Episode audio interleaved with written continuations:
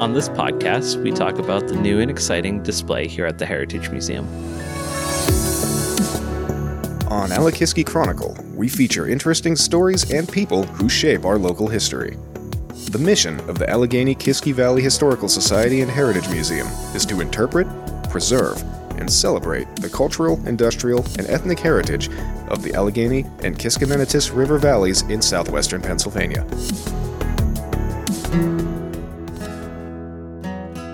My name is Sean Isaacs, and I am the head volunteer here at the Historical Society, and here with me is Jamie Stoner, the curator. Hi, Hi. Jamie. Hi, Sean. So, tell me about this this display. Well, we're excited to have a new space in the museum that's open to the public for the first time. This room was one that was used for storage previously. When we decided that we needed to remodel it, we decided to go with an open display space instead, and it covers our collection of radios, washing machines, and sewing machines. Since the museum used to be an American Legion, what was this room previous? Well, like you mentioned, our museum was an American Legion, built in nineteen thirty-one, and this was actually the working kitchen of the American Legion, and we even incorporated some of the original cabinets that were in the kitchen that they used as part of the display mechanism for the exhibit.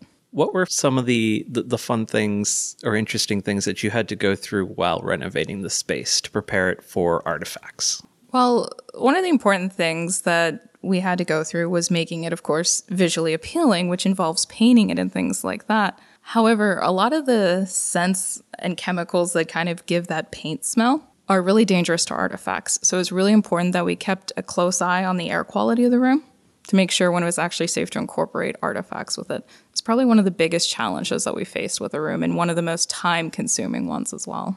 This room seemed like it had quite a few almost complications due to the fact that it was a kitchen. Why did you choose this room in particular as exhibit space as compared to a- another room? Honestly, it was kind of just a very open idea. We were going to remodel it to storage space.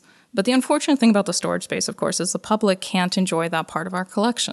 It's there for researching, and we preserve it for the future, but it's not something the everyday public gets to see. So we decided instead of incorporating it as storage space again, that we could open it up so that everyone could enjoy the items that are housed in there anytime the museum's open. What are some of the, the big steps that you had to go through in order to prepare this room? Of course, like I mentioned, we did have to remodel, you know, the usual things that you think of when you're remodeling anything. The ceiling, the floor, the walls. Of course, being a museum, we had to keep a close eye on the temperature and the climate control and what kind of seasonal fluctuations that this room goes through and how we need to compensate for those, whether that's watching the heating or the air conditioning, watching the moisture and humidity level, things like that, which is something more unique to a museum location. And then, of course, the most important thing is deciding what we want to actually display in a new exhibit space. You know, it's one thing to have a new display case or something like that that we're just putting smaller things out on. But with this, we decided to go with a lot of our larger collections and larger items and deciding what would work in the space and what would continue to tell the story that we're trying to tell here. What did you end up choosing to go inside this display? We ended up going with three sort of segments in this room. We have our radios and record players. We also have our evolution of the washing machine. And we also included our sewing machine collection. How did you decide on these items?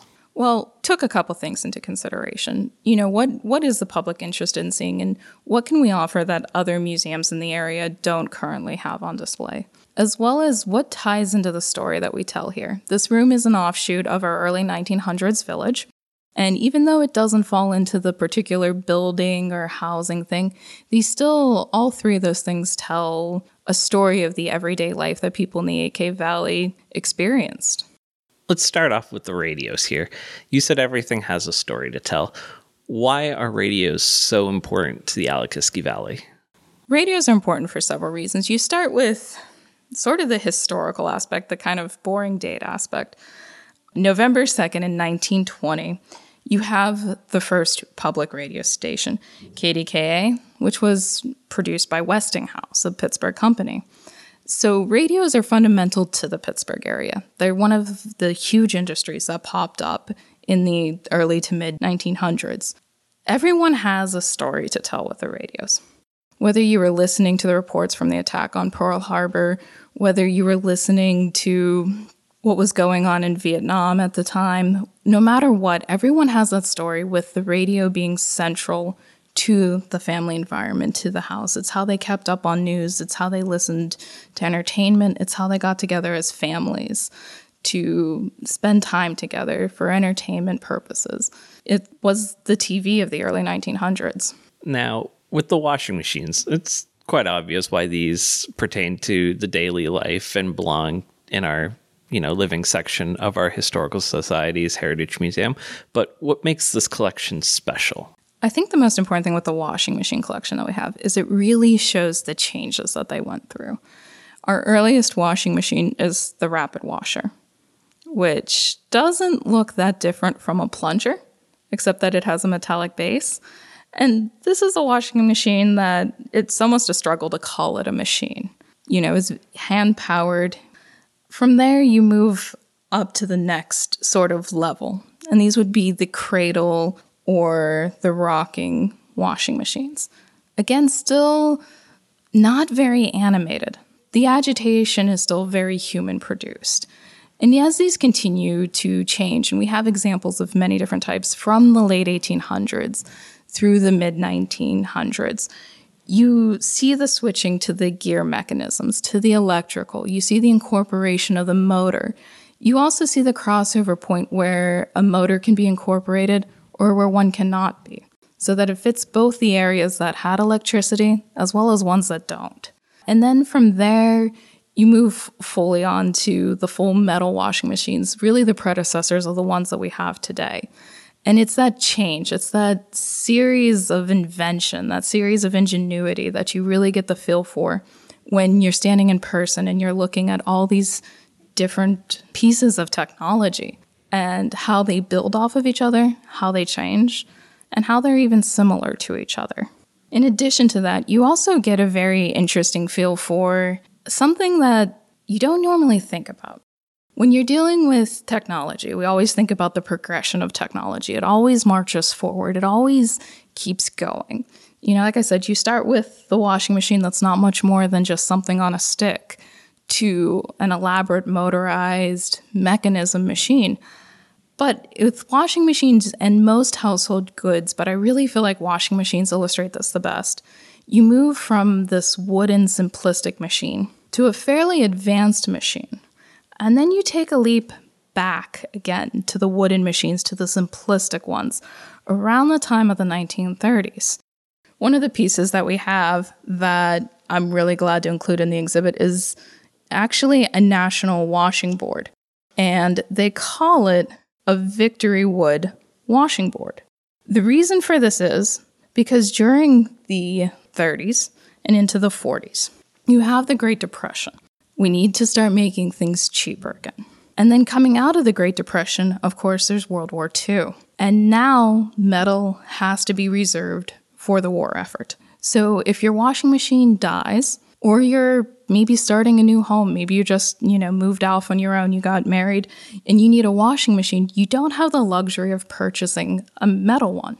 So you have to go back to the sort of technology of yesterday and reproduce the wooden washing machines that are capable of being used in this time of scarce resources. So you see a very interesting progression forward, a take back, and then a continued progression forward at the end of World War Two. I've helped you a lot with various displays around the museum, and I know one of the key things we have to do when we are making new displays is research on the various artifacts. Tell me, what was probably the most frustrating thing that you came face forward to while researching for this exhibit? That lovely story I just told you on the washing machines.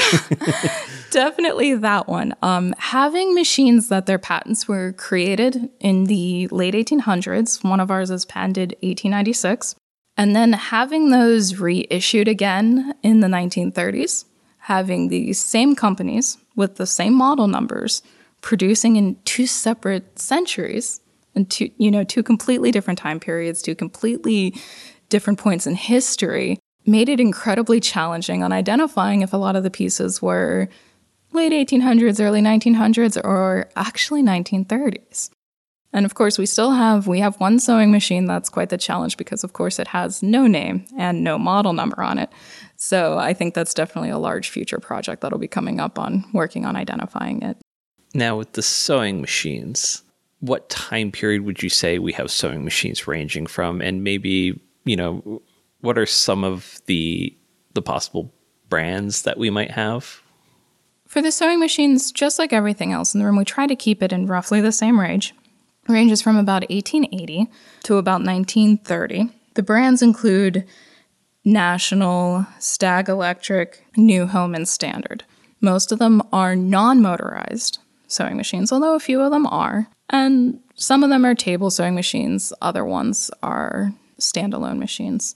The most interesting thing about them, even if you're not into sewing machine history or even sewing at all, is the level of artwork that they put on the sewing machines to make them visually appealing in that time period.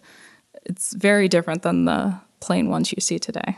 Now, you were mentioning non-electric sewing machines. For those who might not have ever seen one, can you explain how one might work? Of course. Most of them are pedal-based, although we do have one that is hand-cranked. And the motion of either the pedal or the crank is going to actually be what moves the needle up and down. So the faster that you pedal, the faster that the needle goes. It actually works very similar to the ones today. You still have the pedal with the electricity, and pushing on the pedal powers the machine. The only difference is you have to keep pushing the pedal down to keep the gears rotating. Starting with the radios, what do you think is your favorite radio on display? I'm going to say my favorite radio on display isn't actually a radio. I'm going to say it's actually one of the Victrolas. We have a Edison Victrola that does still function, but the really fascinating thing on it, it actually has a cell plate in it of where it was sold, and it was sold in Windsor Music Company in Trinom, which ties it in very locally, and that's something very interesting to have is actually who sold the Victrola as well. And personally, the Victrolas have always been one of my favorite things that we have in this museum.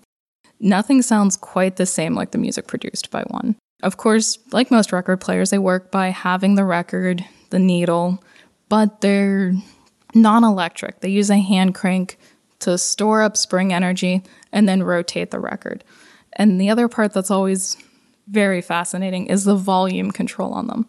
Instead of having a volume knob or something that you can turn up or down, you have to either open or close the doors more or less to control the volume coming out of the machine. So let's now move on to the washing machine. What's what's your favorite washing machine that's on display? We have an American Ringer. We actually have two. Both are electric, both are motorized. However, one does not have any of its gear casings on, which allows you to fully see the ingenuity that went into the hearts of these machines and how they were developed and how they functioned at a mechanical level. And I think everyone's been very excited to show everyone else once they see it, the way the gear mechanisms work, the way it's able to actually not only rotate the agitator, but raise it up and lower it again based on how the teeth move in the gears. And It's it's kind of always incredible when you look at a piece of technology like that that's, you know, one hundred years old and it still works and it still functions. I, I can say for one, watching it and seeing it myself, it's very mesmerizing to see how smooth the motion is, like you said, of a machine that's, you know, over one hundred years old that is still moving effortlessly. Now, with the with the sewing machines, which one would you say is your favorite? My favorite one is actually the Standard, and that's because of its storage mechanism. I think anyone that's had a sewing machine and had one that's built into a table knows how frustrating it is, because you have like the lid that flips over, you have to physically lower it down into the table and pick it back up. They're heavy. It's kind of awkward. Um, whereas the Standard sewing machine developed it so that as soon as you lift the lid, the gear mechanisms inside the table itself actually lift the sewing machine automatically out of the table for you. And I think that's a wonderful piece of technology that I kind of wish they still kept around a little longer. Seems quite handy. Yeah. especially since now you don't have that sewing machine taking up space on either above or below really the the table. Yeah, it's it's a very, very interesting system that they have going for it. And I mean, the other thing to remember with a lot of these pieces that still kind of surprises me is one of our washers, uh, the Easy Washer, was produced in the nineteen twenties. And the particular model we have was actually still used up until the mid nineteen eighties and actually still functions today. Yeah, of course, we don't use it to wash laundry anymore, but it's fascinating the longevity of these pieces. Well, you've had a tour of the exhibit. What was your favorite piece in the exhibit, since you asked me three times? Well, I, I have to agree with your your comment before about the, the washing machine with the the open gear casing. I thought that was absolutely fascinating to watch. The other one that always fascinates me is, again, another washer. I feel like the washers are very unique in many ways. And this particular washer is an older Maytag owned by a nice old lady here in Trinom whose husband donated it to us. And she had been using it up until just a couple of years ago. And when we, I know I was one of them to go pick it up, and he had just detached it from the water supply that, that morning when we came to pick it up. So to me, it was absolutely fascinating that this washer from, you know, the, the sixties was still being used up until this day, almost like the Easy Washer you were talking about earlier.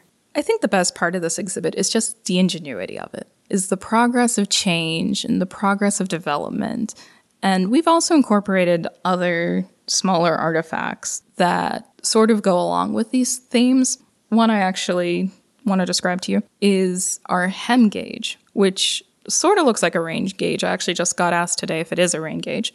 It is a roller supported on a wooden block and has a little glass jar of chalk attached to it that you can set at any level on the roller. And the glass jar of chalk has a cord with a pump attached to it, so that if you were home alone and needed to gauge how long your hem should be, you could set the height to what inch was appropriate and stand in front of this apparatus and squeeze the pump, and it would spray chalk onto your hem. And you would slowly turn around while you continued to spray the chalk and hopefully get an even line along your skirt so that you could then cut it, sew it, hem it as needed. Fascinating. So, Jamie, if somebody wants to come by and visit this new display, what do they have to do? The Heritage Museum is open every Wednesday and Saturday, eleven till three, and they can stop in at any time during then. It's part of our permanent exhibit. It's going to be on display for a very long time, hopefully. Otherwise, if they do need to, they can also make a special appointment. As long as we have about a week's notice, we can open up for appointments. And, you know, that helps people, especially visiting out of town, you know, make, make scheduling fit a little bit easier. How big is the exhibit space, and how long do you think it would take somebody to go through it? I'd recommend at least twenty minutes, maybe longer. Again, it depends on how interested you are in the pieces. If you want to tour the whole museum, though, I usually recommend at least a couple hours. And I definitely say, especially since the nineteen hundreds village been recently redone, I think it'd be worth spending the little extra time to see more. With this new exhibit, is there any extra cost to visiting and viewing the display? No, it is included in regular admission to the Heritage Museum. And remember, members always visit free, as well as any veterans or active military. Otherwise, we ask for a five dollars donation. Well, thank you very much, Jamie, for sharing with us this wonderful story of our new exhibit here at the Heritage Museum. Thanks, Sean. I was very glad to talk about our new exhibit with you. Today, our guest has been Jamie Stoner, curator of the Allegheny-Kiski Valley Heritage Museum. Visit us at two twenty-four East seventh Avenue, Trinom, P A. We are open Wednesdays and Saturdays from eleven a.m. to three p.m. You can also give us a call at seven two four, two two four, seven six six six. Visit us online at a k v h s dot org, and be sure to join us on Facebook and learn more about our exhibits and events. Thanks for joining us on Allegheny-Kiski Chronicle, the podcast of the Allegheny-Kiski Valley Historical Society and Heritage Museum. I'm Sean Isaacs. See you next time. You are listening to a production of the Social Voice Podcast Network, a nonprofit project of the Veteran Voices of Pittsburgh Oral History Initiative.